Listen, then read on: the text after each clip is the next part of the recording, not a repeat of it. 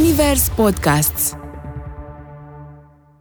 Marea majoritate a cuplurilor, peste optzeci la sută, se formează într-o perioadă în care cei doi mai degrabă se vând decât se cunosc reciproc. E presiunea socială, dar eu cred că trebuie să o ignori. Adică nu trebuie să te căsătorești pentru că vrea mama sau că vor prietene sau pentru că este timpul sau că așa e normal că suntem de cinci ani împreună sau de zece ani. Ție ți-e bine așa, ți-e foarte bine în relație, relația merge brici. Eu cred, personal consider că dacă ești într-o relație de concubinaj, tu ești acolo pentru că vrei. Actul de căsătorie te ține obligat cumva. Trebuie să rămân aici în relație, sunt căsătorit, n-am de ales, da? Nu pot să plec, e mai deci, greu. E o... e o alegere. Sunt niște cătușe undeva da, imaginare. Până la urmă, decât să rămân cu o parteneră care îmi face doar rău, divorțez și caut pe cineva. Oricum, nici singurătatea nu va fi atât de dramatică, pentru că singur nu o să-mi fac atât de mult de rău cât îmi făcea partenera. Singurătatea poate fi un lucru mai bun decât uh, traiul un cuplu în condițiile în care partenerul de cuplu îmi face tot felul de probleme, nu? Pensia alimentară este douăzeci și cinci la sută până la douăzeci și cinci la sută din venit, venit și majoritatea când trebuie să plătească pensia alimentară își modifică veniturile sau le ascund. Reset cu Răzvan Popescu, un podcast Zunivers. Bun găsit! Episodul patru din Reset în Zunivers. Astăzi uh, avem o misiune complicată pentru că trebuie să discutăm despre una dintre marile dileme ale oricărui om care începe să dea cu nasul de viață. Și anume, ce fac? Concubinaj sau mă căsătoresc? Pentru că e o presiune uriașă pe umerii noștri, mai ales în, la vârsta aia când trebuie să luăm această decizie. Și uh, ne-am tot gândit pe ce cale să o luăm, ce specialist aducem pentru a rezolva pe cât posibil această, această alegere, sau măcar pentru a înțelege care sunt implicațiile și de o parte și de cealaltă. Și am, ne-am oprit asupra doi specialiști. Avem în primul rând un avocat, că iată, în viață, și când e vorba de căsătorie, avem nevoie de un avocat. Gabriela Ursărescu, să rămână și mulțumesc Bună că ai acceptat invitația. Bună seara, îmi pare bine că m-ați invitat. Și, în al doilea rând, un specialist în terapia de cuplu, că se ajunge inclusiv aici. E vorba de Constantin Cornea. Salutare și mulțumesc pentru că ai acceptat invitația de a vorbi niște minute bune despre dilema zilelor noastre, omului modern. Concubin sau căsătorit? Bine ai venit! Bine v-am găsit! Uh, facem, uh, să facem așa o scurtă introducere, o scurtă prezentare ca să uh, înțeleagă oamenii de ce voi și ce vă, știi cum e, ce vă recomandă. Gabriela, uh, câteva cuvinte despre tine?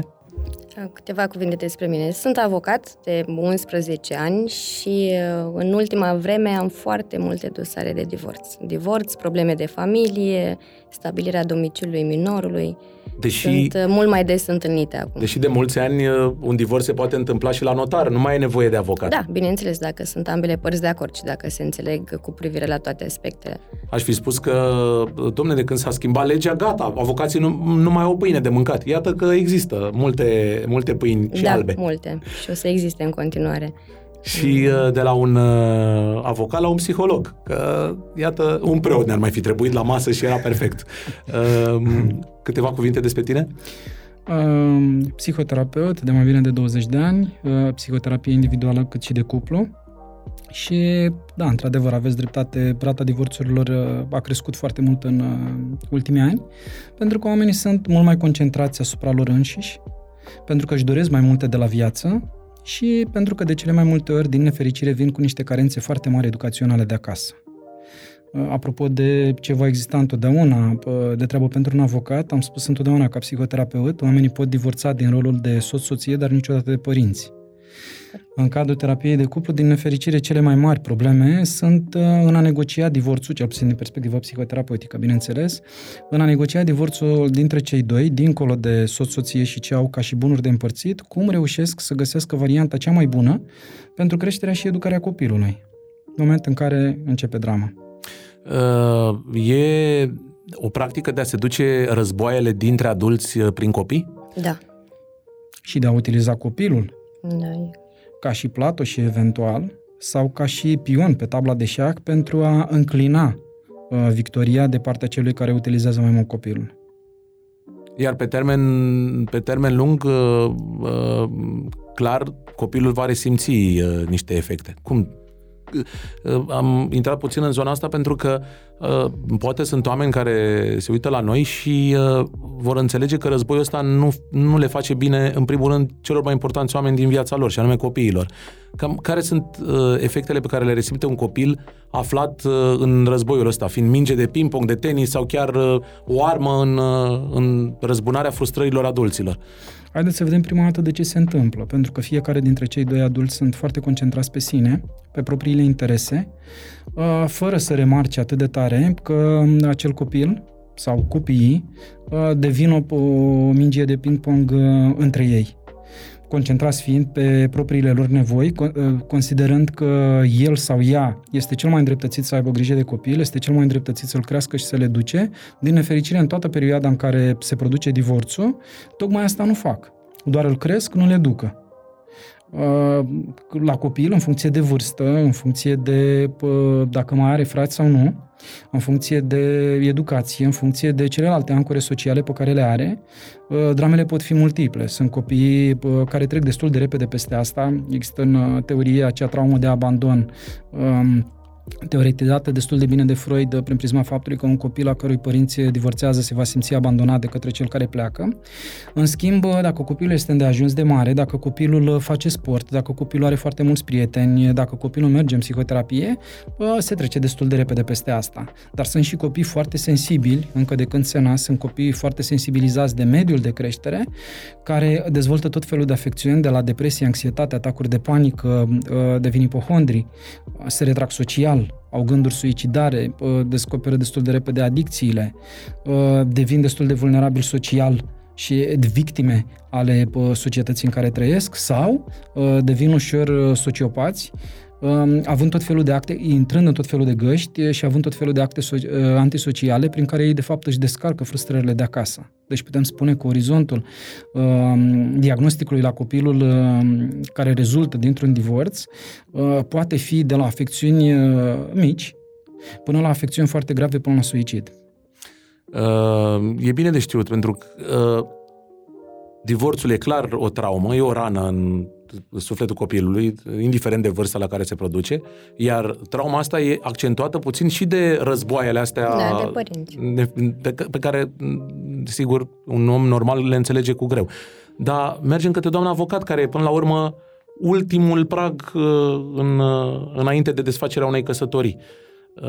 Care sunt cele mai întâlnite motive pentru care oamenii ajung să constate că nu mai pot să trăiască împreună în anul două mii douăzeci și doi? De ce uh, aleg oamenii să nu mai fie soț și soție?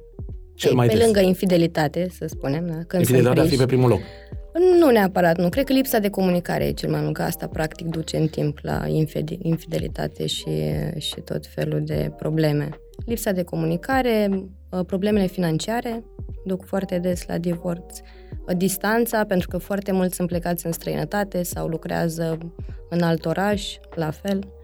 Copiii, nașterea copilului este un motiv de divorț. De obicei, sunt multe situații în care se spune că un copil sau multe cupluri încearcă să facă un copil tocmai pentru a salva relația. Da, dar depinde acum cum tratează fiecare, fiecare lucru ăsta, pentru că de obicei doar mama se ocupă de copil, mama rămâne acasă, tatăl este cel care suportă totul pe plan financiar, ei se simt nedreptățiți ambii și ajung la certuri și tot felul de discuții. Aia spune, și soacra, de exemplu, copilul. Da, soacra care vine soacra. Și se implică în viața lor și le dă ordine cum să facă lucrurile. Cei care locuiesc cu socrii, este foarte greu. Căsătoriți, tineri căsătoriți, se mută la socrii și fac un copil și după ajung din nou la certuri din cauza socrilor, să zic așa. Ne-am... care se implică în viața lor. În podcastul ăsta încercăm să ne împărțim oarecum în două tabere. Tabăra celor care pot să spună, domne, e ok să trăim și în concubinaj, nu trebuie neapărat să ne căsătorim, nu ne leagă o hârtie, nu aia e valoarea supremă a relației noastre. Și tabăra celor care vin și spun, domne, trebuie să ne căsătorim, pentru că altfel nu suntem validați. Nu suntem o familie. Exact. Familia este uh, uh, validată de căsătorie. Cum, uh... Și de numele de familie. Da. Dar dacă îmi permiteți să răspund da. la întrebarea de mai devreme, uh, eu spun că prima mare problemă, am și denumit-o sindromul Moș Crăciun, este uh, modelul prin care două persoane fac parte dintr-un cuplu. Problemele de comunicare apar ulterior. Noi fiind o societate destul de ipocrită la bază, în momentul în care cunoaștem o persoană de sex opus pentru a forma un cuplu, nu prezentăm adevăratele valori care ne caracterizează. Prezentăm imaginea idilică pe care credem că o poate digera celălalt uh, mult mai bine. Scheleții lăsăm încă în șifonier. Scheleții lăsăm mult în șifonier și atunci este un fel de păcăleală socială când se formează. Din acest motiv l-am denumit uh, începutul de relație sindromul Moș Crăciun, pentru că Moș Crăciun vine după care pleacă, iar bradul acela de Crăciun, plin de luminițe și uh, încărcat de o grămadă de sentimente, devine un pom care face o grămadă de mizerie și care trebuie scos afară din casă.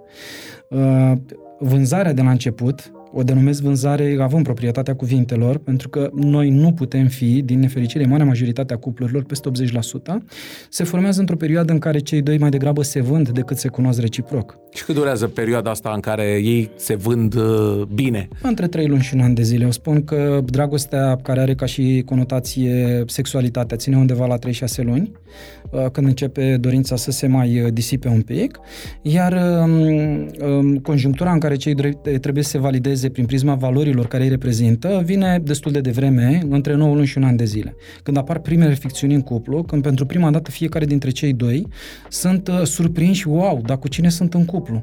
Că parcă nu asta uh, am crezut eu. Dispare vorba aia, că uh, săptămâna chioară sau săptămâna oarbă, e, un, e o vorbă în popor. Corect. Știți, de, când s-au descoperit uh, hormonii, s-a descoperit că o persoană căsătorită are același nivel al hormonilor care se declanșează în corp atunci când suntem fericiți, similar cu ale unei persoane care ia L S D.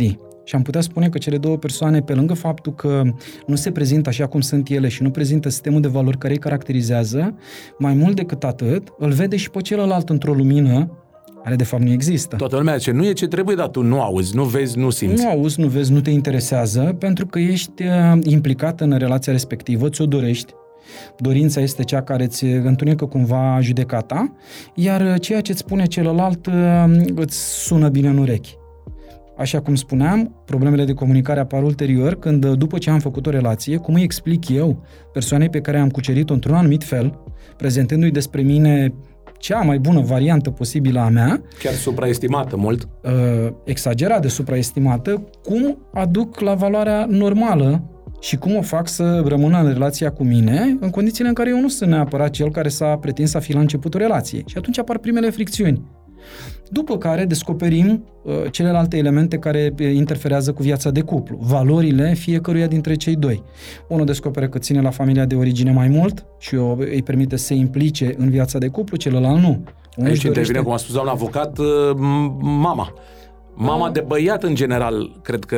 De cele da, mai multe ori, într-o proporție da. covârșitoare, mama de băiat consideră că alegerea pe care a făcut-o, indiferent, dacă ar fi fost ca la Alege Asia, ar fi trebuit să aleagă o parteneră dintr-o sută, cu mama în juriu, validarea ar fi, ar fi întârziat extrem de mult. Okay? Și atunci, în general, băieții au o șansă dintr-o sută să aleagă ceva ce i s-ar potrivi și mamei. Dar aici nu trebuie să intervine băiatul și să-i spună mamei, mamă, stop, până aici e cazul să intervii, de aici încolo sunt băiat mare, pot să-mi gestionez singur relația și viața de familie sau din, din nefericire, relație? Maturitatea bărbatului apare mult mai târziu. Cu toată sinceritatea și obiectivitatea spun că undeva după șaizeci de ani. Cât? Uh, și atunci... Aoleu, deci putem să mai copilărim. Uh, bineînțeles, suntem încă în stadiu de boboci. Uh, băiatul nu poate susține acest, uh, această conversație cu mama, pentru că mama de obicei intră ca un tăvălug cu propria opinie și atunci băiatul se simte pus la mijloc. Cei mai mulți dintre băieți aleg să nu se implice, crezând că această situație se va rezolva de la sine. E, ghiște, nu se rezolvă niciodată de la sine, ba din contră, flăcările acelea vor crește cu timpul. Soția se așteaptă ca partenerul să-și rezolve problema cu mama, mama se așteaptă ca partenerul să-i spună soției ce își dorește ea de la familia respectivă, că dorea, știe, a făcut un cuplu, care a ieșit bine, bineînțeles, dar acum știe și cuplul lui va fi cât se poate de bine. Iar el este la mijloc, ca într-un ping-pong, da? Pe care nu știe să-l gestioneze pur și simplu. În terapia de cuplu spun întotdeauna, ca și lege, dacă vreți, problemele cu familia de apartenență se rezolvă de către aparținător. Ok? Dacă eu am o problemă cu familia soției, am o discuție cu soția și mă aștept ca soția să remedieze lucrul ăla. Rămânând să vedem dacă are și capacitatea de a o face. Suntem uh, în momentul în care avem o relație de niște ani. să zicem, trei patru cu o doamnă, cu un domn. Și mai ține? E, să presupunem că lucrurile merg în regulă. Apare presiunea socială, când vă căsătoriți, întrebarea aia pe care inevitabil o primește, a primit-o fiecare în viața asta, înainte de a face pasul sau de a nu face pasul, e mai bine să mergem în continuare în relația asta fără să optăm pentru căsătorie, facem și un copil, copilul poate să crească bine și să fie primit în societate și în familie ca un copil legitim, chiar dacă nu e făcut dintr-o uh, relație oficializată la primărie? E în regulă? Da, din punctul meu de vedere, da. Este El... un copil legitim. Da? Are ambii părinți trecuți pe certificatul de naștere, nu este nicio problemă. Da, el, de exemplu, uh, am văzut foarte multe cazuri și există și o statistică pe care o am aici, Așa? Că sunt foarte mulți, uh, a crescut mult numărul uh, copiilor născuți în afara căsătoriilor. Uh, pe de altă parte, sunt foarte mulți care, în momentul în care primesc vestea că e însărcinată, înseamnă dintr-o altă relație. Nu, născuți în... de către amantă sau nu, în afara căsătoriilor? Pur și simplu de, de persoana din aceeași relație. Uh, sau, și am întâlnit și cazuri în care au primit vestea că a rămas ea însărcinată și se căsătoresc repede mergând pe ideea că, domne, uh, trebuie să aibă același nume. Același nume. Uh, copilul care nu are părinții căsătoriți are, beneficiază legal de aceleași drepturi, drepturi ca și un copil venit da. dintr-o... Oricum copiii nu au drepturi, adică ei nu au drepturi la averea părinților decât în caz de moștenire. Da, ei au aceleași drepturi, au drepturi să fie îngrijiți și ocrotiți de către ambii părinți. Și uh, faptul că ei locuiesc, uh, ei sunt crescuți de doi părinți necăsătoriți, nu complică cu nimic viața nu, copilului. Nu, absolut deloc. Nu, și... doar din punct de vedere social, să spunem. Și el ce nume va prelua? Ce nume vor părinții. Poate prelua numele tatălui, numele mamei sau numele... Amândurora. Tatălui, da. Așa îl poate chema și uh, Popescu Ionescu. Exact. Și prenumele de, de rigoare. Și junior. Emoțional, emoțional copilul uh, poate suferi știind că mami și tatii nu sunt căsătoriți, ajunge adolescent, nu. mami și tatii nu, nu s-au căsătorit, merg în, în relația asta fără acte și la un moment dat află că mami și tatii nu sunt, n-au fost la biserică. Nu i-a cununat uh, preotul. Păi, va avea importanță de unde va afla uh, această informație, vârsta pe care o va avea uh, și, așa cum spuneam și mai devreme, care mai sunt lucrurile pe care se poate bizui în momentul în care este dezamăgit cumva de viață. Okay? Dacă el primește informația asta la doi ani, nici măcar nu știe, nu înțelege justificarea a ceea ce îi se spune. De cele mai multe ori informațiile astea vin din mediul de prieteni sau vin uh, din partea socrilor. Ok? Și atunci copilul... Socri, uh, văd că tot apar socri în discuție, remarcând da. tonul grav al socrilor care vin și spun, măi mamă, uite ce se întâmplă, uite, nu e bine, nu este în regulă, nu trebuie să se întâmple așa, atunci copilul în mod cert va avea de suferit pentru că va avea o problemă cu propria identitate, nu va înțelege exact care e treaba cu el, cine este el, de ce se află acolo și care, care va fi povestea vieții lui.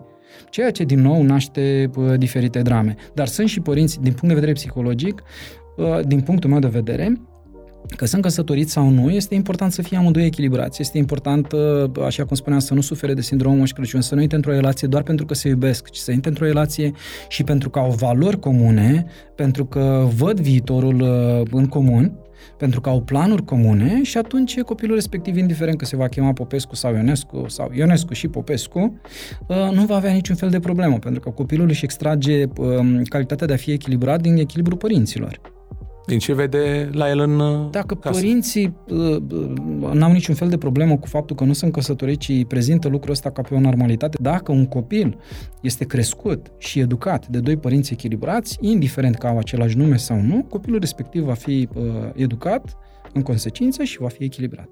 Dar cam care e perioada optimă ca oamenii să facă pasul de la relația asta de prieten-prietenă la soț-soție, vorbind din experiență. Cam după câți ani sau câte luni poți să spui, domne, el este, ea este aleasa, pot să re, dau curs sfatului părinților, să mă căsătoresc, să mă așez la casa mea? Păi, depinde foarte tare de curajul celui care își pune întrebarea asta, că este femeia sau că este bărbatul, curaj care trebuie manifestat sub forma unui mic interogatoriu cu ghilimele de rigoare. Ar trebui să te asiguri că persoana respectivă vede cumva viitorul, așa cum îți dorești și tu. De asemenea, valorile tale este important să le pui în, să le pui în discuție. Pentru că noi avem problema asta, fiind un popor ipocrit, spuneam, avem și un ego exagerat de mare. Considerăm că adevărul este la noi și celălalt, dacă e o sută de cupluri, întreb o sută de români, o sută de femei și o sută de bărbați, cine are dreptate? Femeile vor spune că ele, bărbații că ei. Okay? Important este, într-un cuplu, să descoperim cum putem avea împreună dreptate, nu cine are mai multă dreptate decât celălalt. E, când a ieșit jocul acesta în cuplu, cine are mai multă dreptate, atunci este momentul, eventual, să-ți cauți pe altcineva. Dacă, dacă începe o luptă de asta, care e mai cocoș sau care e mai... Uh... Întotdeauna în cuplu este o luptă pe putere. Important este cum o negociem. Am adus o metodă nouă de, de terapie în privința cuplului și am denumit, am denumit o metodă a semaforului. Spunem că într-un cuplu, indiferent cu câte probleme am avea, sunt conform cu cele trei culori ale semaforului. Sunt probleme de roșu pe care ar trebui să le enunțăm încă din primele luni de relație. Băi, uite, sunt câteva chestii pe care eu nu le-aș accepta niciodată de la o parteneră. Și le listezi, pur și simplu. Cum ar fi să mă înșeli? Cum ar fi să mă înșeli? Ceea ce se descoperă mai târziu că cumva se poate întâmpla. Sau să nu se bage doamna maică-ta, sau nu știu, să, să nu umbli, dai o palmă. Să, să nu mă bați, sau să nu umbli mai mult cu prietenii tăi decât cu mine, ca să nu am senzația că te-ai căsătorit cu ei sau ai rămas căsătorit cu ei, eu fiind doar excrescența relațiilor tale cu prietenii. Sunt problemele de roșu, așa cum spuneam, peste care ar trebui, sau pe care ar trebui să le discutăm de la, din primele luni de relație, pentru a-l face pe celălalt să înțeleagă care sunt greșelile de neacceptat. Sunt problemele de galben, în care eu enunț restul valorilor care, pe care le pot pune în discuție. Ea enunță valorile ei, eu enunț valorile mele și vedem cum valorile acestea se pot îngemâna astfel încât să avem niște valori comune cuplului. Și problemele de verde, cele asupra cărora convenim de la bun început că sunt ok, nu avem niciun fel de problemă, suntem întru totul de acord. Dacă vorbești cu un cuplu de îndrăgostiți, ai senzația... Că nu există roșu. Că nu, nu că nu există roșu, că nu există nici galben. În schimb, ceea ce enunță ei ca și probleme la începutul cuplului este absolut haios. Ne potrivim. Este extraordinar. Aseară nu o să-ți vină să crezi ce mesaj mi-a dat. Dumnezeu, a descoperit că există extra- extraterestri sau, nu știu, a descoperit cum se rezolvă vreo ecuație nerezolvată. Până acum ce ți-a spus? Mi-a spus că se gândea la mine. Wow! Wow, nu pot să cred și asta ți-a spus el. Da. E, cam așa încep relațiile de cuplu, cam așa credem noi că va fi viața noastră. Și descoperim, așa cum spuneam mai devreme, nouă, unsprezece, doisprezece luni de la începutul relației, că lucrurile acelea de verde se dau la o parte, nu are importanță că seara se gândea la mine, ci mai exact ce se gândea în ceea ce mă privește. Că parcă nu se-i gândea tocmai bine. Apar pretențiile, de fapt. Bineînțeles. Așteptările. Cresc. Apar așteptările împinse de valorile proprii. Ia să vedem, ok, am mai trecut, stadiul hormonal a ajuns la nivel normal, acum hai să stăm un pic de vorbă despre valori. Eu sunt totdeauna că dacă un cuplu, când se construiește în primele două, trei luni, merg în terapie de cuplu sau stau de vorbă cu un avocat de divorțuri, în marea lor majoritate n-ar merge mai departe. Cred că și avocatul de divorțiu face un fel de terapie de cuplu de multe ori. Da, sunt convins. Da. Adică e, e de asemenea prins în vâltoarea asta a contrelor. Dar cam care e perioada uh, cea mai des întâlnită la care cuplurile se, se destramă? Cam, cam care sunt anii de la de Nu neapărat relație? Ani, cred că vârstă. Între treizeci și cinci și patruzeci și puțin cam așa. Asta e perioada în care... Că sunt unii care divorțează și din primul an sau alții care divorțează după cincizeci de ani. Contează, uh, uh, contează și vârsta de la care te căsătorești? Da, adică contează. E puțin uh, uh, cei care se, uh, încep viața asta de cuplu prematur undeva la optsprezece-nouăsprezece ani își dau seama undeva pe la treizeci-treizeci și cinci, în special bărbații, că nu și-au trăit tinerețea. Da, se întâmplă, dar nu neapărat. Eu știu, adică știu personal cupluri care sunt de la cincisprezece ani împreună, sunt de douăzeci-treizeci de ani. Nu e, nu cred că e, trebuie să generalizăm, că fiecare cuplu are particularitățile lui și problemele lui. Problema este dacă vor să depășească, să treacă peste, să ducă în terapie. Sau... Eu, eu trimis la terapie. Dacă îmi vin clienți care vor să divorțeze și văd că nu sunt prea siguri sau că au anumite probleme, le sugerez să meargă la terapie de cuplu. Și dacă atunci nu se rezolvă, să meargă la notar. Și dacă atunci nu, la instanță. Ultima, da. ultima redută. Uh... Da, pentru că divorțul eu îl văd ca o traumă. și poate fi traumă o lună de zile, cât rezolvi la notar în treizeci de zile sau ani de zile, dacă alegi să te cerți prin instanță. Dar e mai complicată despărțirea, uh, despărțirea dintre doi oameni care au trăit împreună, chiar dacă n-au fost căsătoriți zece ani, decât uh, alte două persoane care au trăit aceeași perioadă de timp, dar au fost și căsătorite? Da, e mai complicat, din punct de vedere logistic, să zic așa, sau legal. Păi de ce? Modul la notar e simplu. Da, dacă ești în concubinaj, da. Ți-ai luat lucrurile și ai plecat. Cam așa. Da, la un moment dat am stat zece ani împreună, am pus aceiași bani. Am pus aceiași bani, dar lucrurile pot fi, bunurile pot fi pe numele amândurora sau pe numele unuia dintre ei. Și atunci apar problemele. Că atunci când ești îndrăgostit, cum zicea domnul psiholog, da, totul, sunt anii aia în care vezi totul verde, nu te mai gândești că s-ar putea să nu ne mai meargă bine împreună și puneți banii la comun ca și cum ați fi căsătoriți. Te trezești, te duce vălul de pe ochi, ce facem? Că eu am venit cu mai mulți bani decât, decât tine. Putem să facem partaj, se face un partaj. Există... Da, nu este partaj din divorț, este un partaj, doar că cealaltă parte care nu este proprietar trebuie să vină să dovedească că a contribuit și nu are un drept de proprietate, să spunem, asupra unui apartament, dacă s-a cumpărat pe numele concubinului, da? Are un drept de creanță, adică are drept la sumele de bani investite acolo, să le solicite înapoi, dar la fel îi trebuie dovezi. Iată, deci în cazul ăsta se complică lucrurile. Da, chiar mai complică. Mult decât în... Da. Deci iată, de nu, multe ori s-ar putea concubinajul să fie mai complicat decât o căsătorie. Din punct de vedere locuri. Legal al drepturilor, da. Pentru că concubinii nu se moștenesc, sunt unii care stau căsătoriți cincizeci de ani, când intervine decesul unuia, celălalt nu-l moștenește, decât dacă se pregătesc, își lasă testamente, sunt anumite aspecte.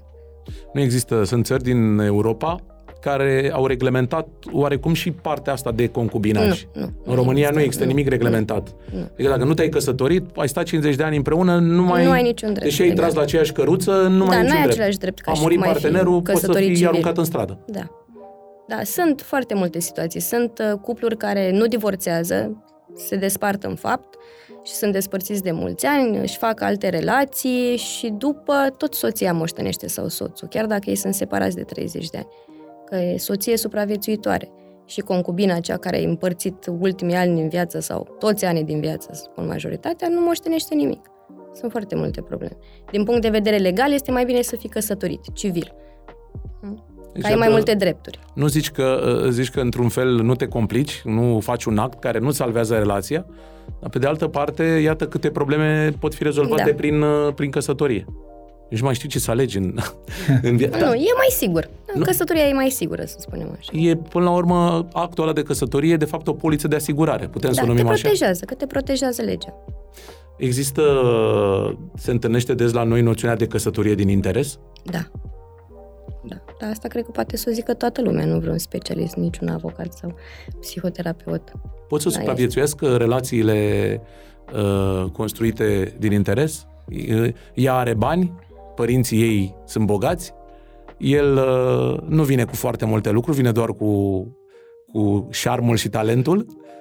Uh, au sorți de izbândă uh, genul ăsta de relații? Dar uh, au sorți mai mari de izbândă, pentru că cel care este interesat uh, va, va deveni dependent de ceea ce îi oferă familia spre care se duce, care îi prezintă interesele, uh, care, pentru, care reprezintă un interes pentru el. Ok? Da. Și a, cuplurile din punctul ăsta de vedere sunt de trei feluri, sau persoanele care se află într-un cuplu sunt de trei feluri. Sunt persoanele independente, cele de mijloc, cele care funcționează ca o echipă, dependente, pe de o parte, uh, nu, codependente la mijloc, independente și uh, asta despre care vorbiți mai de, de, despre care vorbeați mai devreme sunt uh, dependente. Da? O persoană dependentă va rămâne în relația respectivă până când eventual va fi repugnată de familia respectivă, pentru că e dependent. Ok? El va putea ieși din relația respectivă dacă își descoperă o altă relație față de care să devină dependent, pentru că îi se oferă mult mai multe în relația respectivă. Ok? În noua relație. Dacă nu, el va rămâne dependent și marea majoritate a relațiilor care funcționează din nefericire pe termen lung uh, sunt compuse dintr-o persoană dependentă și una codependentă. Când, din perspectivă psihologică, minunat ar fi ca marea majoritatea relațiilor să fie de codependență. În felul acesta ne reprezentăm interesele, găsim varianta cea mai bună care să ne satisfacă nevoile amândurora. Și ne completăm sacul cu petecul sau... Bineînțeles. Foarte... Relația asta de cuplu generează foarte mult folclor și multe, multe zicători și proverbe care par simple la prima strigare și fiind repetate mult se și uh, banalizează, dar au un mare, o mare doză de, de adevăr și de profunzime. Uh, revenind la paralela asta între concubinaj și uh, relație de, uh, de căsătorie, uh, actul ăsta în sine, certificatul ăla de căsătorie pe care îl primim după ce mergem cu îmbrăcați frumos, cu flori, cu tot alaiul, cu prieteni, cu, cu orez la, la ieșire, certificatul ăsta de căsătorie.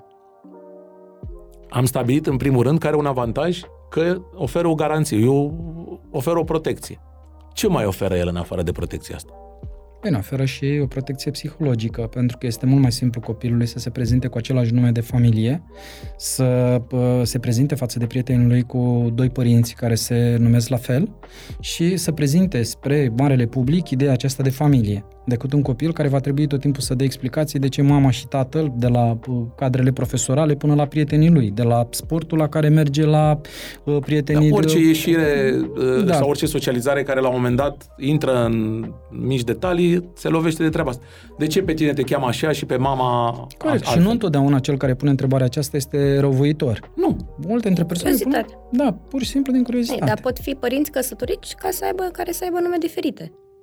Că sunt da. situații din ce în ce mai des, că își păstrează numele. La mine este o situație, dar a luat și numele meu, adică și l-a păstrat și pe al ei, dar l-a luat, l-a luat și pe al meu.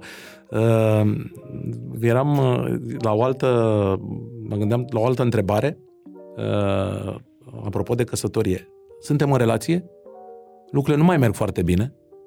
Ne căsătorim. Ne căsătorim. În ideea că dacă ne-am căsătorit, am salvat relația. Am zis, gata, dom'le, s-a rezolvat, se rezolvă problema, ne-am căsătorit, facem o nuntă mare, luăm un dar, strângem uh, zece mii, cincisprezece mii, cât, câți ne rămân după, după nuntă și salvăm relația. Se poate așa ceva? Nu se salvează relația. De multe ori, din nefericire, se nasc copii pe această premiză că acel copil va veni să salveze relația, iar copiii de cele mai multe ori într-o relație defectuoasă vin și uh, îi înneacă mai mult în amar decât să rezolve problemele care sunt uh, între cei doi. Un act uh, nu-ți salvează relația, nu-ți consolidează relația, un act este un agreement, probabil poate să ne explice mai mult uh, doamna avocat pe tema asta, uh, și doar atât. În rest, rămân valorile celor doi și capacitatea celor doi de a-și negocia în reciprocitate valorile respective, de asemenea manieră încât să găsească un front comun. Ok? Nici actul, nici copilul, nici neamurile, nici prietenii, nimeni nu ținesc relația în vreun fel sau altul, ci tu și valorile tale. Dar vine presiunea socială. Dom'le, ne-am căsătorit, căsătoriți-vă să stați ani împreună. Vreau să, mă, vreau să te văd și eu, mireasă, zic, mamele de fete, vreau să te văd ginere, vreau să am nepoți. Uh, există situații în care cum, cum dom'le, că eu am fost la atâtea anunți. Da, pentru tine și acum tu. Da, e presiunea socială, dar eu cred că trebuie să o ignori. Adică nu trebuie să te căsătorești pentru că vrea mama sau că vor prietene sau pentru că este timpul sau că așa e normal că suntem de cinci ani împreună sau de zece ani. Ție ți-e bine așa, ție, ție foarte bine, bine în relație, relația și merge brici. Eu cred, personal consider că dacă ești într-o relație de concubinaj, tu ești acolo pentru că vrei. Actul de căsătorie te ține obligat cumva. Trebuie să rămân aici în relație. Sunt căsătorit, n-am de ales. Da? Nu pot să plec, e mai greu. E o... e o alegere. Sunt niște cătușe undeva da, imaginare. Nu mai vorbim de faptul că unul dintre parteneri va simți că prin actul respectiv are o proprietate. Da, da, exact. Are proprietatea celuilalt și este îndreptățit, având acea proprietate, să ia decizii considerând el în interesul partenerului, când de fapt este în interesul propriu. Dar eu cred că această presiune cu timpul va scădea. Ultimii cincisprezece douăzeci de ani ne demonstrează că societatea merge cu totul și cu totul într-o altă direcție. Păi am aici, dacă oamenii, vreți vă zic. Uh, exact. Uitați, uh, vârsta medie de căsătorie, de exemplu, uh, a ajuns undeva la treizeci și trei de ani și jumătate, la bărbați treizeci de ani și jumătate la femei, față de douăzeci și patru de ani și opt luni la bărbați și douăzeci și unu de ani și trei luni la femei în nouăzeci. Pentru că oamenii sunt mult mai concentrați. Vedeam lucrul ăsta la pacienții, de exemplu, din zona germanică. Austria, Germania sau țările anglosaxone. Vorbeam cu femeile din, din zona respectivă și îmi spuneau că ele în general se căsătoresc după treizeci de ani pentru că până atunci vor să aibă o carieră, vor să se sprijine pe ele însele din punct de vedere financiar, vor să se descopere pe ele însele, vor să-și trăiască viața. Ulterior, la treizeci de ani, se decid dacă au găsit un partener potrivit, consideră că sunt mult mai, cum să spun, mult mai experimentate în alegerea partenerului și atunci, pe de o parte mi-am trăit viața, pe de altă parte mi-am construit o carieră, deci nu voi depinde de partener, nu mă căsătoresc ca să devin dependentă de partener, să devin casnică, ci este pur și simplu o alegere în consecință. Vrând nevrând, societatea noastră merge cam în aceeași direcție. Oamenii sunt mai concentrați uh, spre a-și face propria carieră, pentru că vor să se bazeze mai mult pe ei înșiși. E un semn de, de îndreptare către civilizație, către o... O modernizare aș, a societății? Aș putea spune doar că este un semn că importăm modelele de occidentale. Din punctul meu de vedere, te poți căsători și la douăzeci și la patruzeci fără niciun fel de problemă. Îți poți construi o carieră. Am cunoscut foarte multe cupluri în care femeia, de exemplu, a așteptat pe bărbat să-și construiască o carieră atât de bine încât în momentul în care bărbatul a avut cariera foarte stabilă, a plecat cu alta. Ea rămânând păgubită pentru că aveam pacienți care îmi spuneau, eu am făcut aseu, el a făcut dreptul. L-am susținut foarte tare. Cred că am învățat mai mult decât el. La început era un jurist mediocru, după care a mai luat un examen, a devenit avocat, după care și-a construit o, o, a intrat la o, la o casă mare de avocatură, a început să câștige bine, după care uitându-se la mine a spus, bă, dar parcă tu rămâi mult în urmă. Colegile mele sunt mai fastuoase, au un alt discurs, câștigă mult mai bine, tu nu mai mă reprezinți. Da? Multe dintre, dintre relațiile născute în uh, perioada uh, douăzeci de ani, da? uh, femeile sunt, au chestia asta de maternitate pe care bărbații nu prea o să o aibă niciodată, bănuiesc. Uh, dorința lor de a avea copii și dorința lor de a-și vedea parte, de a construi în partener ceva. Ok? Uh, bărbații au... Poate. Poate o, o aplicare mai mare către, către sacrificiu? Către a te lăsa uh, pe tine spre nu, a-l vedea împlini pe cel de lângă tine? Corect și asta, dar repet, vine din maternitate. Femeile cumva încă de la, la paisprezece-cincisprezece ani au grijă de animale, au grijă de păpuși, au grijă de lucruri. Băiați, se mai împroștează la vârsta aia. Nu țin foarte tare la prea multe lucruri, mai puțin la mașină și eventual la prietenii lui. Și atunci multe dintre cuplurile care se nasc la douăzeci de ani sunt personalități în formare. zece ani mai târziu, când ei au treizeci de ani, personalitățile s-au format diferit, atât de diferit încât nu mai pot pur și simplu interacționa. Evoluează diferit. Evoluează diferit, iar diferența de evoluție între cei doi îi face să se dezvolte în două lumi diferite. Ne gândim de, la o persoană care și-a dezvoltat o viață socială, o grămadă de interacțiuni sociale, un portofoliu financiar și în momentul ăla consideră că nu mai este reprezentat de familia de, pe care a construit-o la douăzeci de ani. Chiar spun cu gura lor că nu mai mă reprezintă. Uitând totuși sacrificiile pe care le-a făcut celălalt, eventual dacă au avut un copil destul de devreme sau ajutându-l, cum spuneam mai devreme, cu facultatea sau ajutându-l cu alte lucruri pentru că el să-și consolideze cariera. Sentimentul ăsta de recunoștință al bărbatului, din nefericire, așa cum spuneam, dacă femeia ar avea un pic de răbdare să-l aștepte până la șaizeci de ani, probabil că ar apărea. În schimb, din nefericire, la treizeci de ani, multe dintre cupluri se, se, se sparg. Tocmai pe acest principiu... treizeci și cinci de ani a spus doamna avocat că ar fi perioada critică. Corect. Păi ne gândim, cei care au, au avut copii la douăzeci de ani, la treizeci de ani, cu toată sinceritatea, sunt cumva obosiți de copilul respectiv. Bărbatul până la treizeci de ani a încercat să-și construiască o carieră, a fugit un pic de lângă familie. Femeia a simțit lucrul ăsta și a asigurat un bec a bărbatului, rămânând cu copilul, considerând că ea își face mai mult datoria față de familie decât bărbatul. Bărbatul se învață cu societatea și cu viața și pleacă, iar ea rămâne cu familia cumva păgubită, dacă vrem, de un partener care oricum nu o mai reprezenta, cu care oricum nu ar fi putut să mai construiască o viață de cuplu mai târziu. Dar uh, modelul de casnică? Femeia care este își femeia face dependentă. O, o carieră uh, din a ține gospodăria, copiii și tot ce presupune ea? Poate fi o tulburare de personalitate pasiv-agresivă acolo, pot fi niște persoane care în frica lor de a lupta cu viața spun să-mi găsesc un partener, cum de altfel se întâmplă și mai târziu cu fetele care sunt judecate că la douăzeci de ani, nu știu, și-au luat un partener de cincizeci de ani. În general, femeile în, în general spun Am mai fost la un podcast și a fost interpretat greșit. În general, femeile caută la bărbat protecție. Ele văd în inteligența bărbatului o formă prin care vor fi protejate, ele văd în succesul bărbatului, indiferent că vorbim de succes social sau financiar, o protecție a bărbatului și atunci își aleg bărbatul în consecință, considerând că o, prote- o va proteja pe ea și familia pe care o vor constitui împreună. În schimb, de cele mai multe ori, bărbatul folosește protecția asta cam cum folosea ninja fumul. Oferă protecție pentru o anumită perioadă, pentru că de cele mai multe ori, din nefericire, bărbații văd femeile ca pe niște obiecte. E un obiect frumos pe care mi-l doresc acum. Un trofeu? Un trofeu care, am și scris un articol pe tema asta, l-am denumit sindromul femeii trofeu la bărbații cu bani, care se bat în trofee pe, pe tema asta, așa cum se bat și vânătorii. Cunosc bărbați, scuze că întrerup, care au carnețele în care își notează trofeele pe care le-au cucerit de-a lungul existenței lor și uh, confruntă carnețelele cu alți, uh, alți co-vânători. Este un sentiment de mândrie pentru mulți dintre bărbați, cum uh, sentimentul ăsta de mândrie era mai bine să fie dus spre, cum spuneam mai devreme, poate vânătoare, pescuit sau mai știu eu, pentru că ar fi fost niște trofee în care n-ar fi avut de suferit uh, partenerele de lângă ei sau eventual copiii. E, uh, apropo de suferit, Uh, un partener în, în viață, fie că e concubin, fie că e soț, uh, prin actul de căsătorie, uh, poate fi și un sprijin profesional și am uh, punctat zona asta. Cât de uh, corect este ca dezvoltarea profesională la un moment dat să fie înfrânată de, de partener? Poate are niște oportunități de carieră care presupune inclusiv să lipsească mai mult de acasă, iar partenerul, de obicei soțul, În, în, la noi în societate, și n-ai cum să pleci atât de acasă, nu sunt de acord, nu te las să te duci acolo.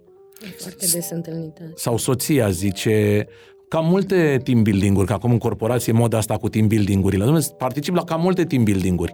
Eu nu sunt de acord să te duci acolo fără mine, că știu ce faceți voi acolo. Cum gestionăm treaba asta? Sau să întreb pe doamna avocat cam câte din situațiile astea generează despărțiri ulterioare sau reproșuri care duc la înrăutățirea relației?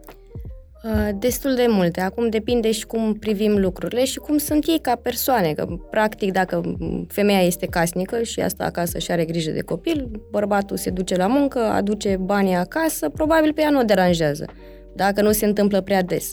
Dar la ce am întâlnit eu în ultima vreme este o altă situație în care femeia câștigă mai mulți bani și se dezvoltă mai mult din punct de vedere profesional. Ei pleacă practic pe același drum, la același nivel salarial și femeia De, câștigă mult mai mulți bani. Da. Da. Și, și atunci apar frustrările din soțului, din partea lui, ea nu-l mai respectă atât de mult pentru că câștigă mai mulți bani ca el și tot, tot, tot duce la divorț și la separare.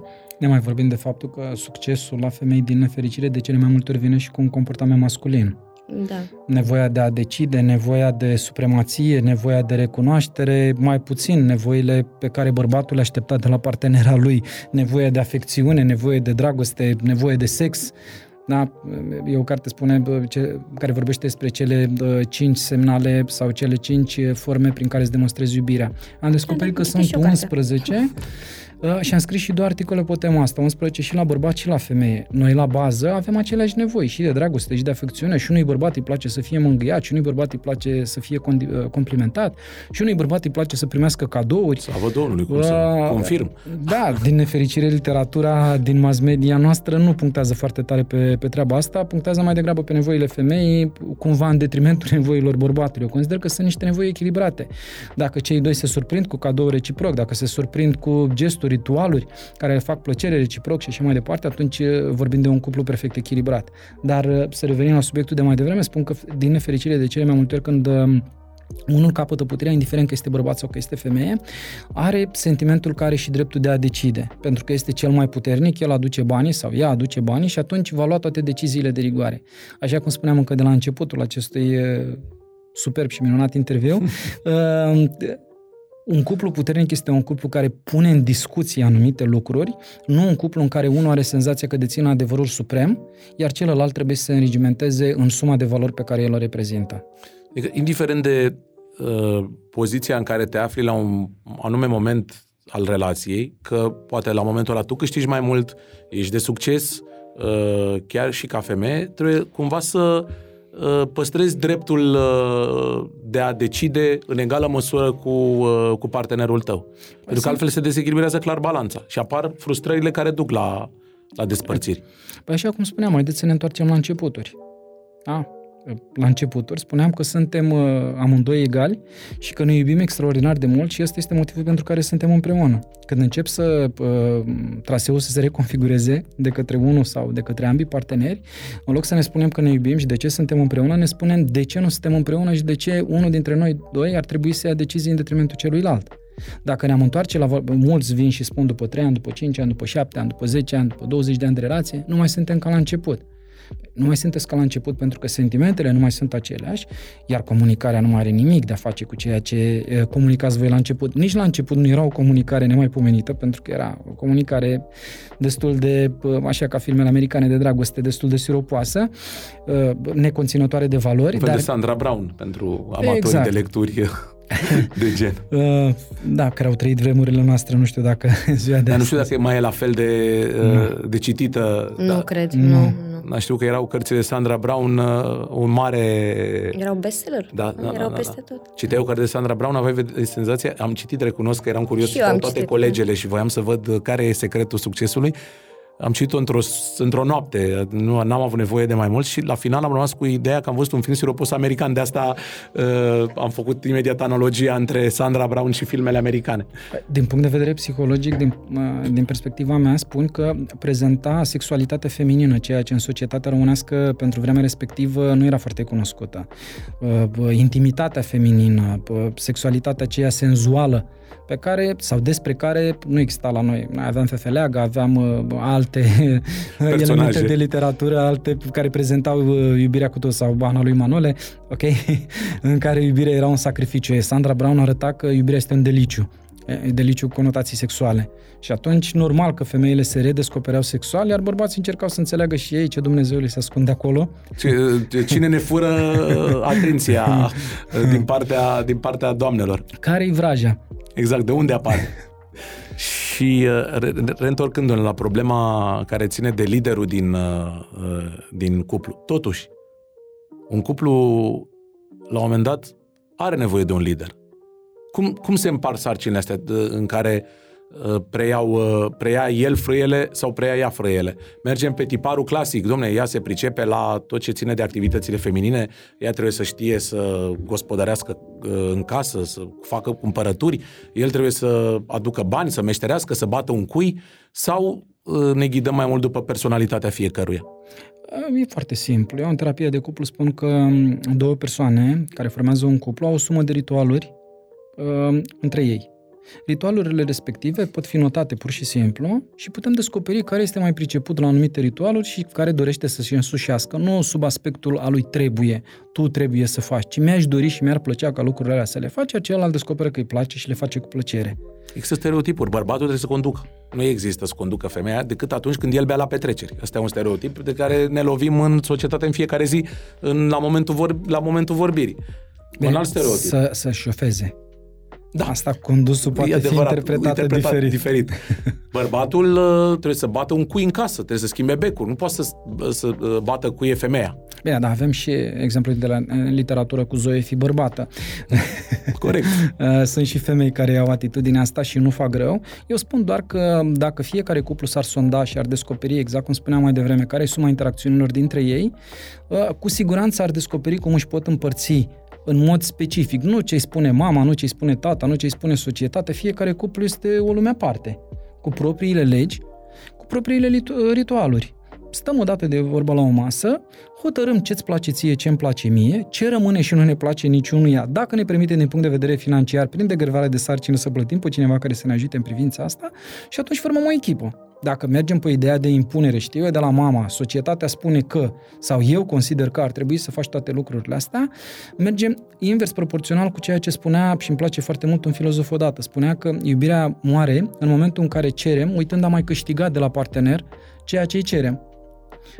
Dacă la început cerem, câștigăm un sărut, câștigăm o strângere în brațe, câștigăm o dorință sexuală, câștigăm un act sexual, în timp ajungem să le cerem. Imperativul acela categoric de a cere de la celălalt strică toată frumusețea. Dacă am citit un roman de dragoste în care el îi cere ei, ea îi cere lui, sau am vedea un film pe tema asta, am rămâne siderați, nu ne-ar plăcea niciunuia, nu? Și atunci, bine ar fi să nu folosim acest imperativ categoric la nivel de comunicare în cuplu, să plecăm de la ideea, băi, încântat aș fi să, sau tare mult mi-ar mai plăcea să, și să încercăm să cucerim la partener lucrul ăla, înțelegând care este și beneficiul lui și cu ce venim noi la schimb. Și vom găsi ceva echitabil pentru cuplul nostru. Poate necaracteristic societății în care trăim, dar noi înăuntru nostru, în familia noastră, în cuplul nostru, decidem care este legislația noastră. Suntem stat în stat, suntem un Vatican. Da, ne facem un fel de uh, cod uh, al familiei propriu.